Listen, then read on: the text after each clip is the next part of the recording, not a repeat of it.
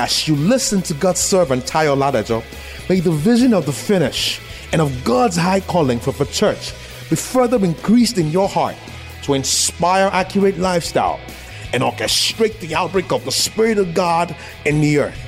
Be blessed in Jesus' name.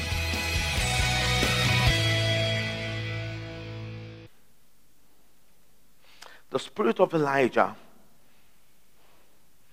is a spiritual mechanism or divine agency by which God's intervention is revealed through us. God wants his intervention among his people. Uh, his intervention revealed among his people and through his people. Amen. It is the working of the Spirit of God that stirs us up unto repentance, unto awakening, unto revival. It's the working of the Spirit of God that leads to the massive outpouring of His grace and power in our lives. So it's the Spirit of God working in and among us to generate revival and generate awakening and stir us up unto righteousness. Stir us up unto passion, unto hunger.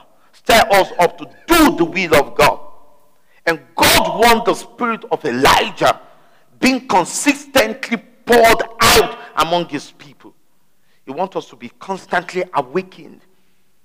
He wants the messages, the message that proceed from our pulpit to awaken our heart unto God and revive our soul to do the will of God and live for God. Amen. So when we talk about the spirit of Elijah, it's a working of the spirit that brings forth God's intervention among his people and through his people. And that is the will of God for us. Matthew 3. We'll see John the Baptist ministry again. Matthew 3 from verse 1. In those days came John the Baptist preaching in the wilderness of Judea and saying, What was his message? Repent ye, for the kingdom of heaven is at hand. That sounded like Jesus' message. That was the same message Jesus was preaching. That tells us the emphasis of the Lord in the day of the Lord. The emphasis of the Spirit in the day of the Lord is what? Repentance. Why? Because it is repentance that prepares us for the kingdom. God's ultimate purpose for his church and for his people is the kingdom that we may enter the kingdom, that the kingdom of God might be revealed in us. The kingdom of God is not a geographical location, we know that. It's not a geographical location. The kingdom of God is a lifestyle. It is God's kind of life. It's God's prescribed life for his people. It means basileia. It means God, the king's domain. The domain of the king. The way of the king. The attitude of the king. The standard of the king. The life of the king Amen. We are to enter his domain and live in his domain.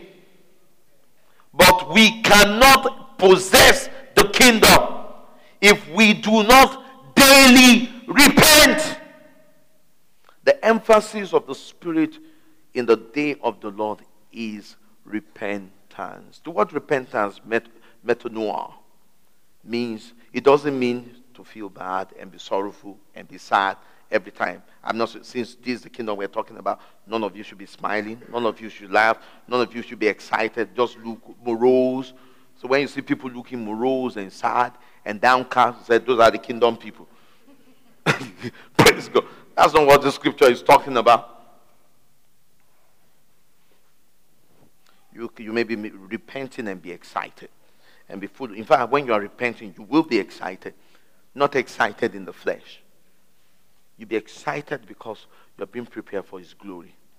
The word, the word repentance simply means to make a shift, an adjustment of the heart.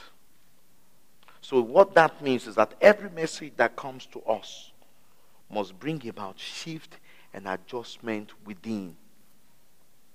Shift and adjustment. Every message should bring about shift and adjustment.